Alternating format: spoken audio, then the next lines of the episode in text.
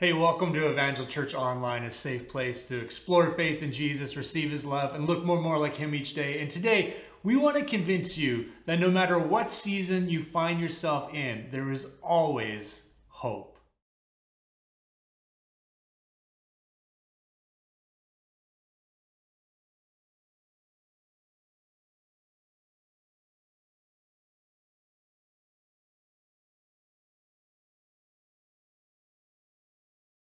Been talking about poetry in the Bible, how biblical poets love design and masterfully use metaphor and symbolism.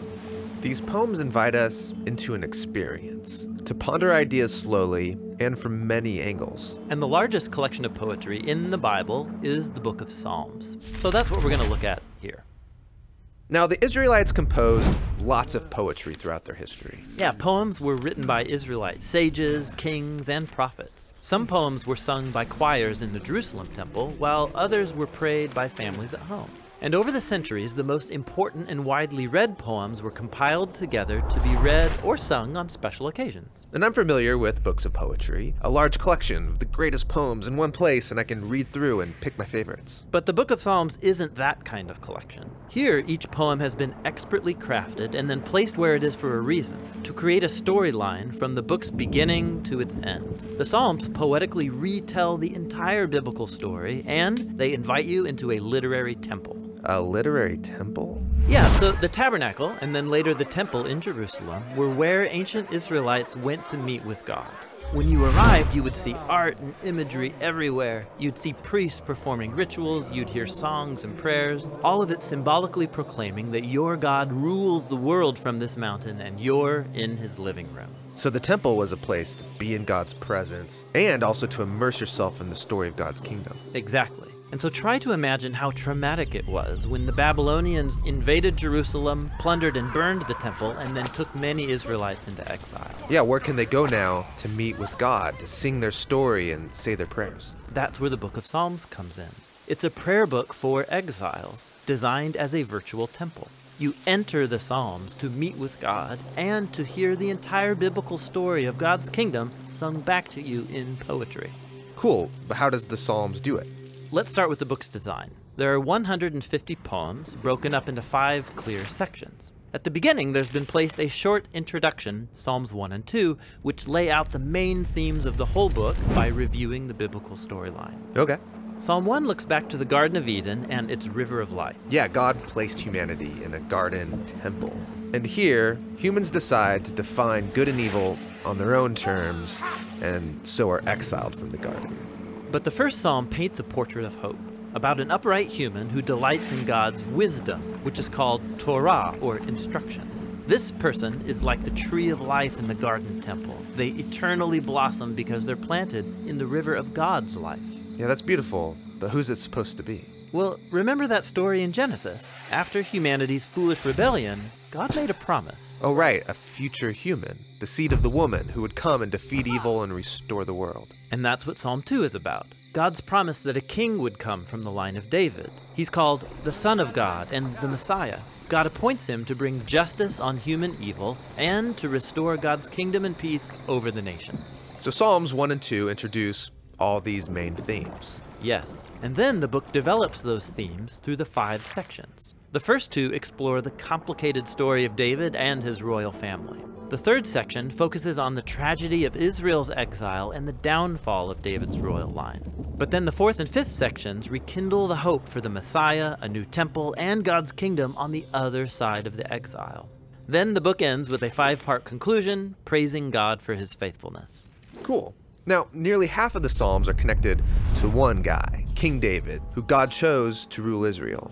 Yes, David's story is really important in this book. He experienced many times of hardship, but he trusted God with radical faith. And in these poems, David shares his fears, confesses his failures, and offers thanks to his Redeemer and he's constantly speaking of a deep longing to be in God's presence in the temple. But wait, David lived before the temple was even built. Exactly. This portrait of David, hoping and praying for God's kingdom and a future temple, it resembles the hopes of the later generations of the exiles. And so, David's prayers could become theirs as well. David's like a prayer coach, giving us words for how to pray and how to discover God's presence in good times and bad. Exactly.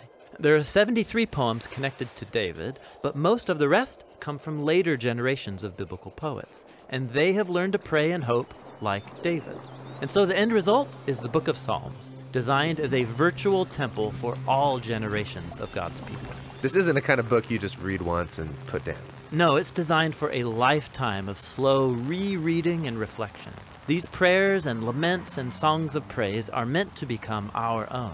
They're poems for exiles who are learning to live by God's wisdom and to seek God's justice in the world as they hope for the coming Messiah and the kingdom of God.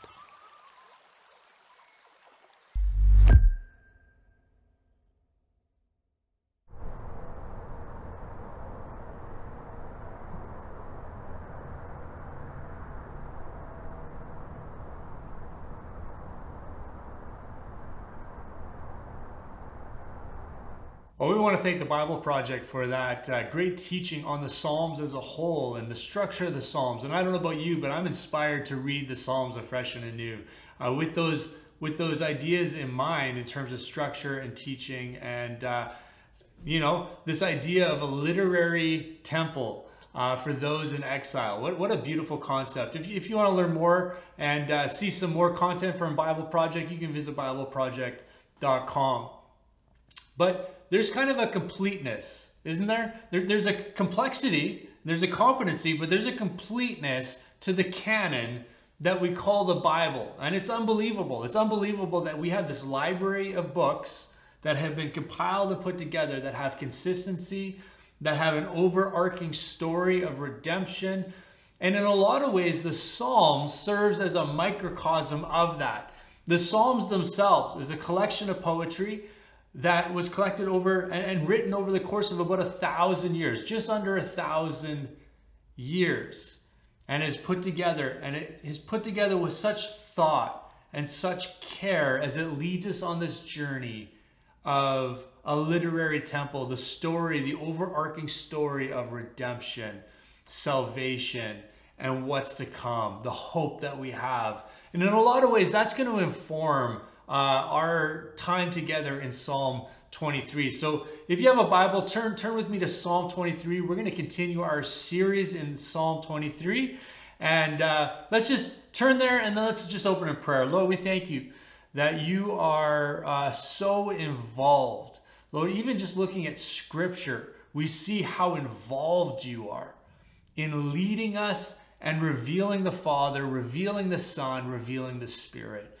Um, Lord, we just thank you so much that you are so involved in this uh, creation that you designed and created. So, Lord, as we take this journey together today, Holy Spirit, as always, would you lead and guide us in truth? We pray in Jesus' name. Amen. Well, today we're going to kind of take a bit of a journey. We're going to go line upon line, precept upon precept. We're going to kind of try to dig a little bit deep um, to kind of plumb the depths of Psalm 23. Now, this may be a bit of an impossible endeavor because the reality is when it comes to art, when it comes to poetry, often there's kind of multiple layers as you dig and as you kind of sense the expression of the author because it is in some ways subjective, but in other ways it's very profoundly uh, intentional in the words and the concepts that are brought forward. And so if you have your Bible, we are jumping Psalm 23. We're going to continue that. But before we do, uh, we need to ask some questions. We need to ask some good hermeneutical questions. Hermeneutics is the study of how to study Scripture. So, how do we unpack Scripture, particularly this genre of poetry, this genre that has imagery, this genre, as uh, Pastor Marcus said, is designed to not just uh, touch our intellect, but also to touch our heart and to touch our emotions.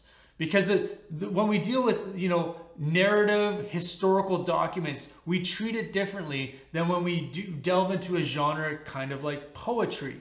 And so we don't approach all of Scripture the same in terms of our hermeneutic. Now, poetry is a medium that incorporates imagery, it stirs the senses, right? It has layers of meaning, uh, metaphor, allegory. Um, so here's the question when studying a medium that opens us up to all of that emotional reaction, uh, feeling it, as opposed to just digesting it intellectually, how do we guard ourselves against like a misinterpretation of the text? And here's kind of a good basic rule of thumb we don't read and interpret the Psalms independent or in a vacuum, right? We read and we interpret the Psalms in light of the rest of Scripture. And we look for the consistency across all of Scripture, and we can come to some terms in terms of what we feel the psalmist is trying to communicate through this art form. And so this is kind of how we do it. We do it in the safety of all of Scripture. So with some of those tools in our hands, let's jump into Psalm 23. We're going to go verses 3b to 4. Pastor Marcus did a great job of introducing us, and we're going to continue on from where he left off. says, He leads me in paths of righteousness for his name's sake. Even though I walk through the valley of the shadow of death, I will fear no evil, for you are with me. Your rod and your staff, they comfort me. Last week, we discovered a, a very interesting imagery of the good shepherd leading his flock, and I'm going to air quotes this, uh, to green pastures, right? Um, and if you were with us last week, or if you haven't, you go back and listen to Pastor Mark, Marcus. He really sets the tone for this. But the picture is not of rolling fields and lush grasses. And the picture, really, in the Middle Eastern uh, moment, the place where David would have written this, the picture was of a stony landscape. It was a picture of the dew of the morning dripping down off the rocks, and in the crags, grass would grow, and the shepherd would lead his flock from crag to crag, valley to valley, to eat the tufts of grass that were uh, being produced in the shade and in the dripping of the morning dew. And so it's very different than the conceptualization that we may have living in Canada with our vast open landscapes. And so it's really about the dependence. There's a picture of dependence on listening to the shepherd's voice and walking that out. And it's in this context that the psalmist writes, He leads me in paths of righteousness right? So we're listening to the voice of the shepherd, we're walking that out. Now he's leading me in paths of righteousness. Now I don't want you to miss this. This is a declaration of what David knows to be true. Uh, so last week, Pastor Marcus alluded to the fact that most scholars see Psalm 23 as being written by David later in his life, looking back over his life. Okay? So he's later in his life, he has gained some experience, some perspective, and now he's looking back over his life and he writes Psalm 23. Now, that would mean that he had to get from point A to B in terms of making this declaration of truth, right? So if we go all the way back to Psalm 1, the writer of Psalm 1 says in verse 6, for the Lord knows the way of the righteous, but the way of the wicked will perish. The Lord knows the way of the righteous. This psalm, Psalm 1, would have been a part of the oral tradition of Israel. David would have known these verses. He would have known uh, this, this idea that the Lord God knows the way of the righteous. And so this begins to serve as a foundational declaration for the book of Psalms and the rest of the Psalms. Later in Psalm 5 8, we know David wrote, Lead me, O Lord, in your righteousness. Okay, so it's been declared, Psalm 1, that he knows the paths of the righteous, he knows the way of the righteous. Now, David is taking this step of faith. He's stepping into the gap and he's saying, Lord, lead me in your righteousness. Because of my enemies, make your way straight before me. Lead me in your righteousness. David is, is taking this step of faith. He's leading into this thesis, this idea, this truth that God knows the way of the righteous. And so this progression of faith begins to play out throughout the Psalms. He turns to God and he says, Lead me in that righteousness. The Faithlife Study Bible says this is Psalm 5, verse 8. The psalmist asks God to lead him.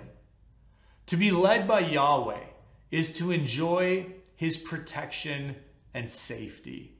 The path of righteousness is ultimately a path of safety and blessing. Now, don't miss this. In our passage, Psalm 23, David now looks back. He looks back over his life. He looks back over his experiences. He looks back over the faithfulness of God. And he says, He leads me. This is a declaration of, of, of, of faith that has been proven out over a lifetime. He leads me in paths of righteousness. He is convinced that he has experienced the truth of that journey. He has seen God as faithful throughout his life. As, as I kind of consider who may be watching today, I think there's potentially three categories of people.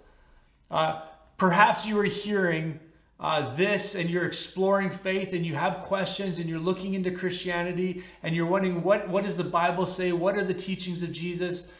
You may be at a place right now where you're hearing, maybe for the very first time, that it's God who knows the ways of the righteous.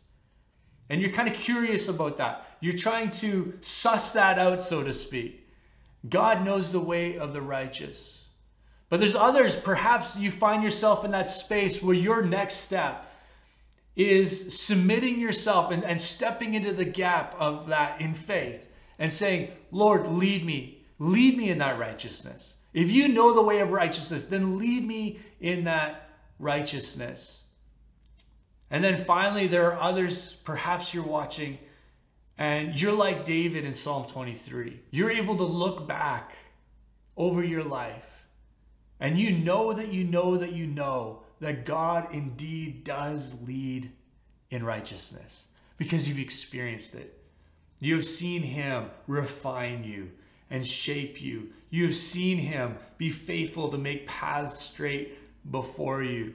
You have been in the valley, you have been in the hard times, you have been in the impossible circumstances, and you look back over your life and you see, yes, God does lead me in righteousness.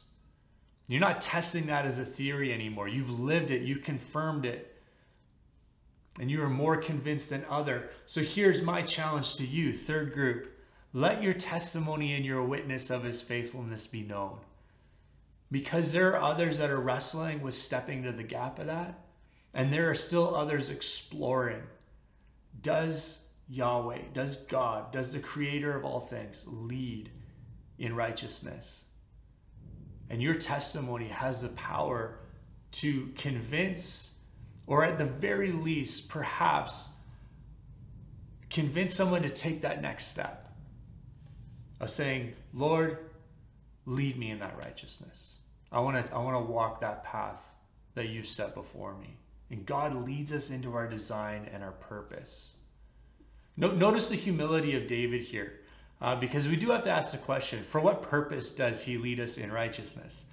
Right? And I guess in our society, in our time, in our day, we very quickly can go, "It's for our own benefit," and that's that's part of it. That is that's absolutely part of it. Because god loves you. He wants to see you walk in your design. He wants to see you walk righteously in the right way in the way that he's created and designed you. But but it's more than just about you. And this is the part where uh, maybe there's a disconnect in our society where we're very hyper individualistic and we're all about us and our thing and our expression and how people perceive us and all those things. So here's David's words. He's king, he's reached the top of the top. And notice what he says. He says, Lead me in paths of righteousness for, okay, this is the purpose now, for his name's sake.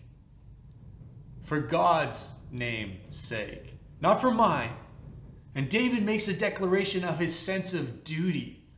And he gives us a clue in this moment of of what he knows about his own design, his own purpose. And here's, here's, here's a fundamental truth about humanity your purpose, my purpose, fundamentally, at its very basis, is to be a worshiper. And to walk in righteousness, to walk in the ways of God, is to worship God as our Creator, as our King, and as our Lord. And so, as we live out that life, it's not just about us. It's very secondarily about us. It's very much about walking in that purpose of being a worshiper and pointing people to Jesus. But even in the midst of this reality, David acknowledges the tensions that we face in this life. How many know this life uh, is not easy at times? How, how many have been through the valley? You've been through the, the wringer. You've been through the hard times. Life is throwing curveballs at you. And so let's continue into that tension a little bit. Verse 4 says, Even though I walk through the valley of the shadow of death, I will fear no evil, for you are with me. Your rod and your staff, they comfort me. Now let's let's break this down a little bit. David acknowledges the valleys of life, but he he acknowledges it in a way that he leans into so much hope here. Now, there are a number of ways that we can kind of define or look at what David means by death here in this psalm. We, we can we can apply it to literal death, to literal dying.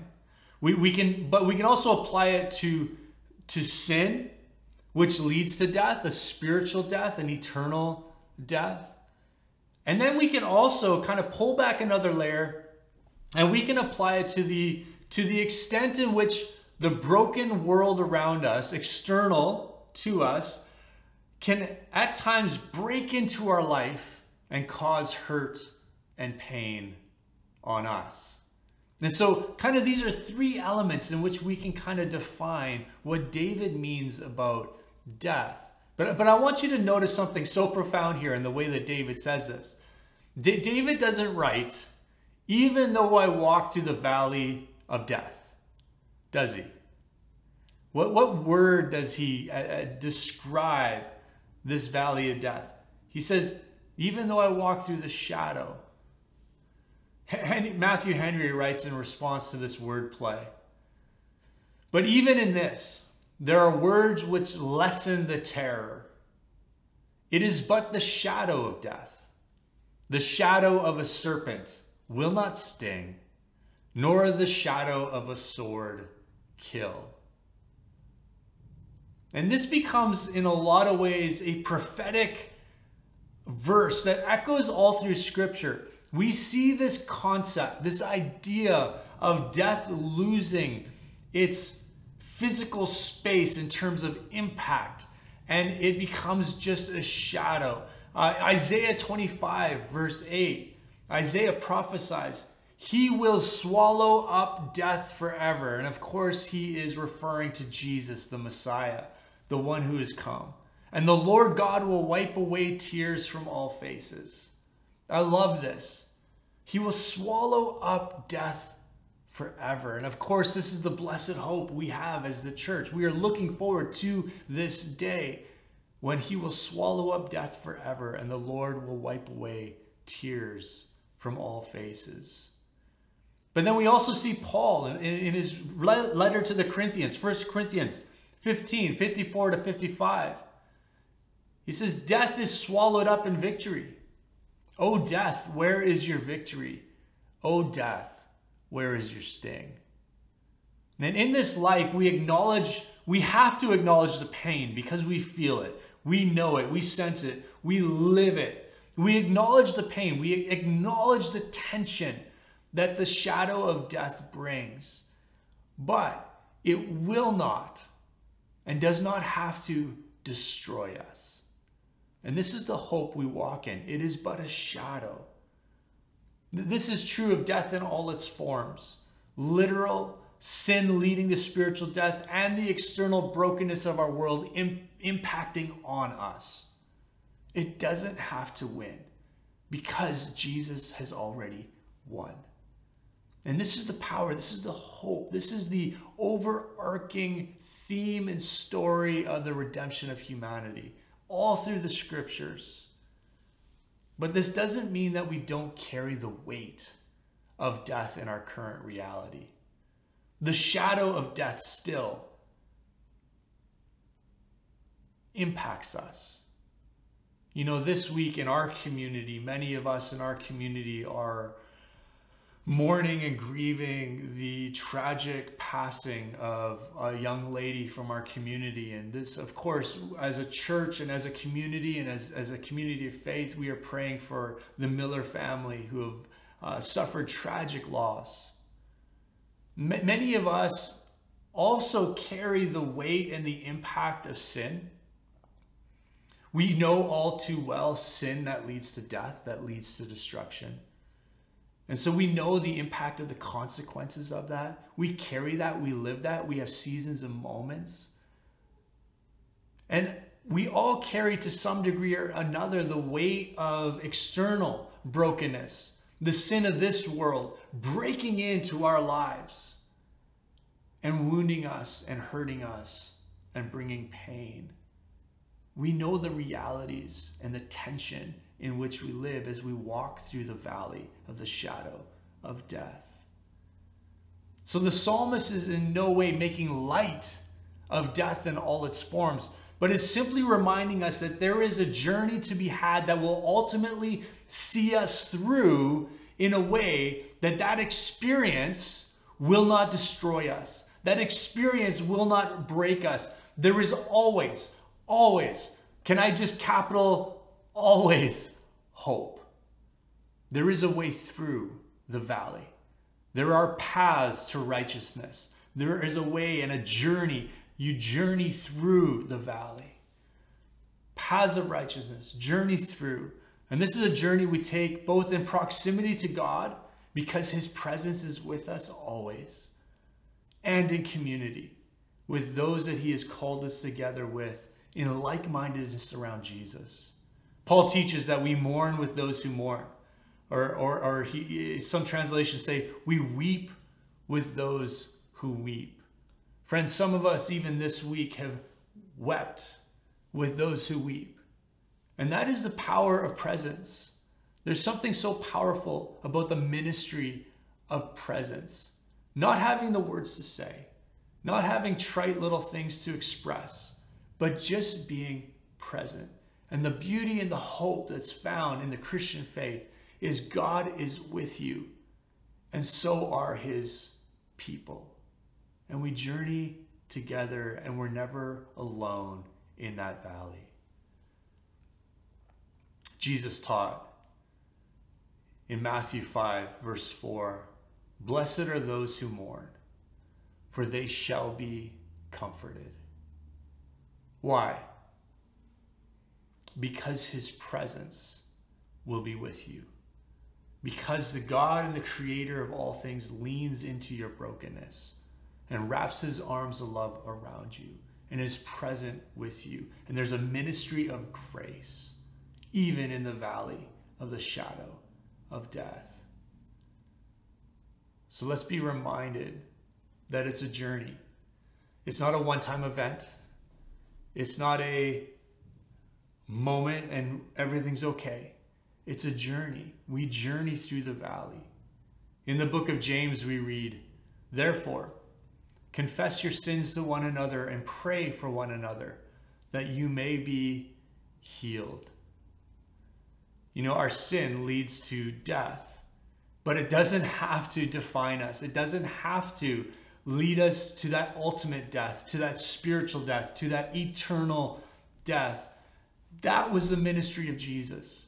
He came to make a way of escape for us. And, it's, and, and Jesus has overcome death, not just death in the grave, not just literal death, but he has overcome that spiritual death, that separation that we had from our Creator, our God.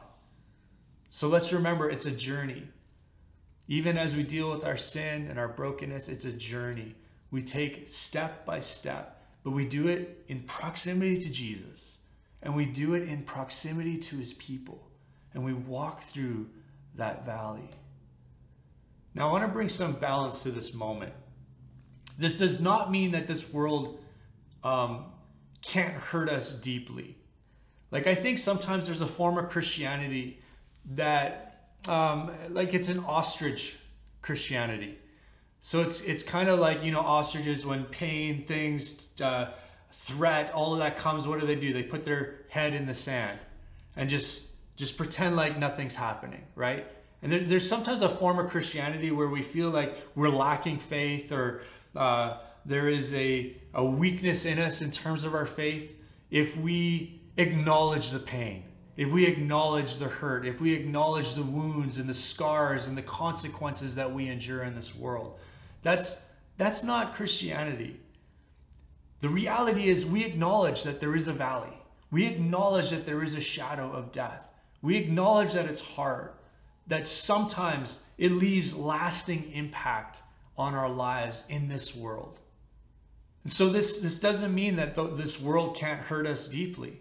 It does not mean that our sin activity can't leave us with wounds and scars for life as, as we carry the consequences.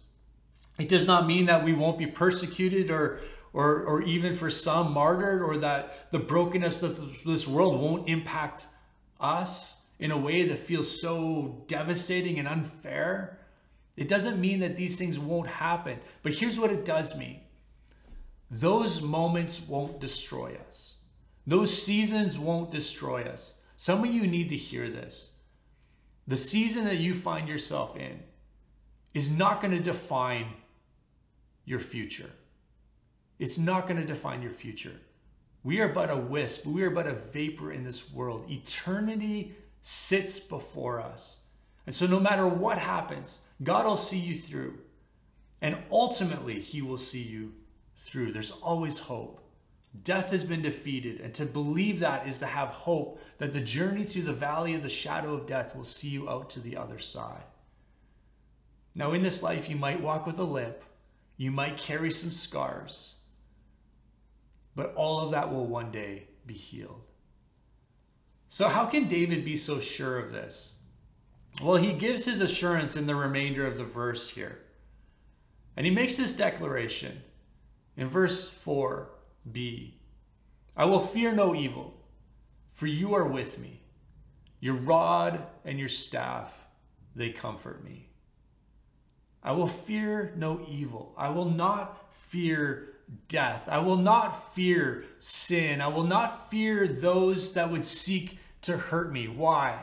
Because you, God, Creator, my King, my Lord, you are with me. You are the Good Shepherd. You are with me. Your rod and your staff, they comfort me. And this is where I want to conclude today. The rod and the staff because when we look into the concept of the rod and the staff, we may create some tension. Uh, it may create some tension for us. In the Hebrew, the word for staff would often be kind of interchanged between rod or staff. So in a lot of places, you'll see the word kind of used interchangeably. But here, David wants to make a point. He wants to bring in both definitions, rod and staff. So the staff was a shepherd's walking stick. This was used for leaning on, for support, uh, for sure footedness on uneven terrain. At times, it would be used to prop up an outer garment to create kind of some shade as they tended the fields during the day. But the rod was something a little bit different. The rod was a shorter stick or club. All right? So the rod was used for some different functions when it came to actually tending the sheep. It was used to care for the sheep, sheep for tend, tend them, to guide them. It would be held out and the sheep would be counted. So the sheep would pass under the rod and they would be counted as the shepherd, uh, with care, wanted to make sure all of the flock was accounted for. But it was also used to discipline the sheep. It was also used to discipline the sheep. And then finally, the rod was used to also guard against predators and those that would come to kill and destroy the flock. And so, this is the function of the rod. The function of the rod is very multifaceted. The staff concept brings a lot of gentleness, support, safety, guidance, shade. The rod is a little more diverse in its meaning. Now, this may seem a little bit counterintuitive. How does the rod comfort me? How, how does this concept of the rod bring comfort, particularly when it comes to discipline, the guiding and the discipline of the flock? Now, let's consider again righteousness. Righteousness could be defined as living in right standing. In other words, living according to the design of our Creator. So, living in the way God originally intended. And so, this is the paths of righteousness to live out a righteous and holy life against the standard of who God is. And I would argue that there's a deep comfort in the knowledge of a creator who set in motion all things, who then leans in and is intimately involved in leading us and guiding us in paths of righteousness, even if it means disciplining us from time to time. Uh, discipline is such an interesting word, particularly in our society. Uh, I, I, won't get into it, but it's just it's just an interesting moment in time for our society in the West when it comes to discipline, when it comes to uh, external consequences being metered out, particularly to kids and teens and and all that, and, and parental duties and etc. There's a lot going on there. There's a lot of complexity.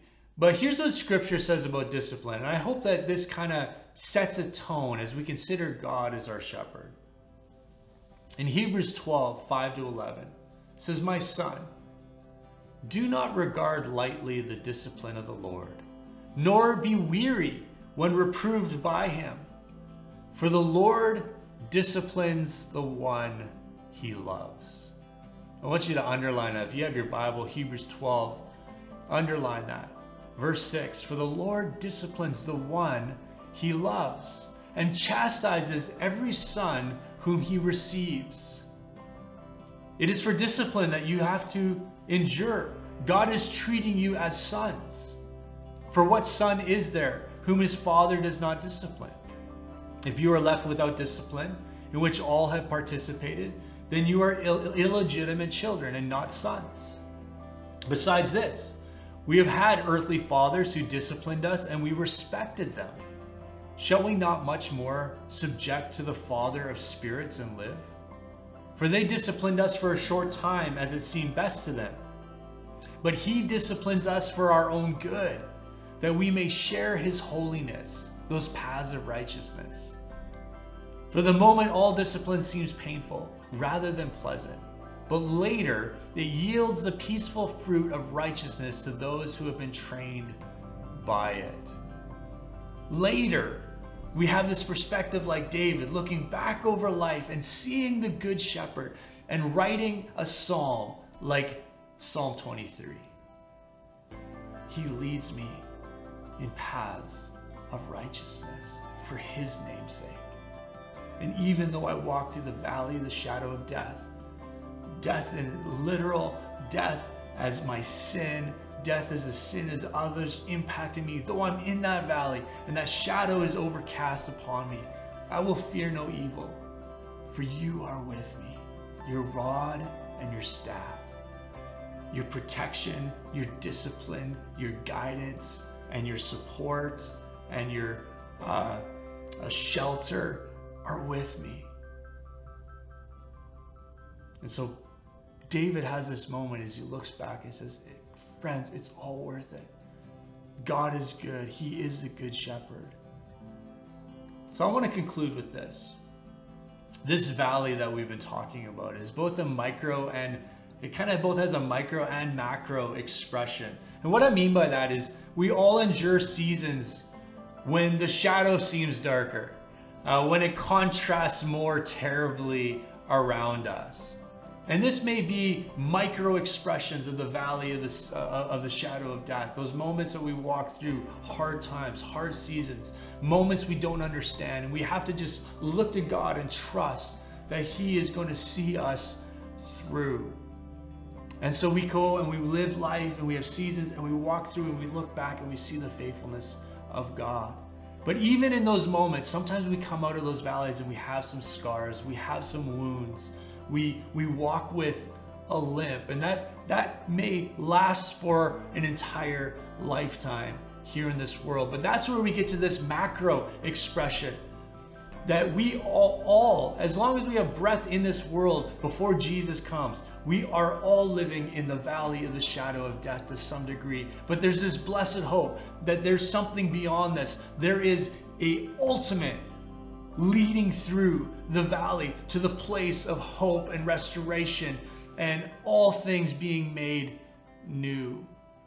And so this is this is this is such hope because those those scars, those wounds, those valleys, those experiences, those pains that we carry, they are not going to define us and they are not going to destroy us for a lifetime in eternity. He's going to come and he's going to wipe away every tear from our eyes and we are going to enter into the perfection of what his intention was for us. Those paths of righteousness, they lead somewhere. And so we have such a blessed hope. O death, where is your victory? O death, where is your sting? Let's pray. Lord, in this moment, in this season, particularly of our church, Lord, we think of uh, families that are going through devastating loss.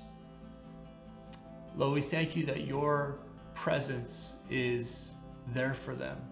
Lord, we ask that you would come alongside and that you would comfort, that you would bring your Holy Spirit, um, and you would walk them through the journey, not the one time event, but the journey and the process to the other side of this moment in this valley.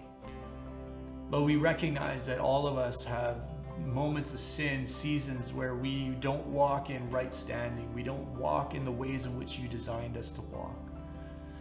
Holy Spirit, would you see us through? Would you, would you take moments to discipline us? Would you take moments to guide us? And Lord, may in those moments we know that you do it because you love us and that you don't want to see the valley become the place in which we camp out, but rather it become the place that we journey through. Lord, we pray for those who carry wounds and have been deeply impacted by the external forces of this world around them, the sin and the brokenness of the world around that crashed into their lives and brought hurt and pain and woundedness. Lord, I pray that you would, by your Holy Spirit, even in this moment, remind them that you are with them, that you will see them through, that this will not define them for eternity, that this will not destroy them, but Lord, that there is always hope. And even as we carry scars out of those seasons, Lord, we are reminded by those scars of your faithfulness, your love, and your healing touch. And so, Lord, we thank you that you lead us in paths of righteousness for your name's sake. We thank you that even though we walk through the valley of the shadow of death, we don't have to fear because you, Good Shepherd, are with us, and your rod and your staff will comfort us. And so, Lord, we believe this, we lean into this, and we pray, Lord God, that even those that are the weakest among us, Lord, that you would stir their faith and you'd stir their hope today, and that we would walk this out together. In Jesus' name, amen. Well, friends, I want to thank you so much for spending time with us, and we look, look forward to continuing this series in Psalm 23. God bless.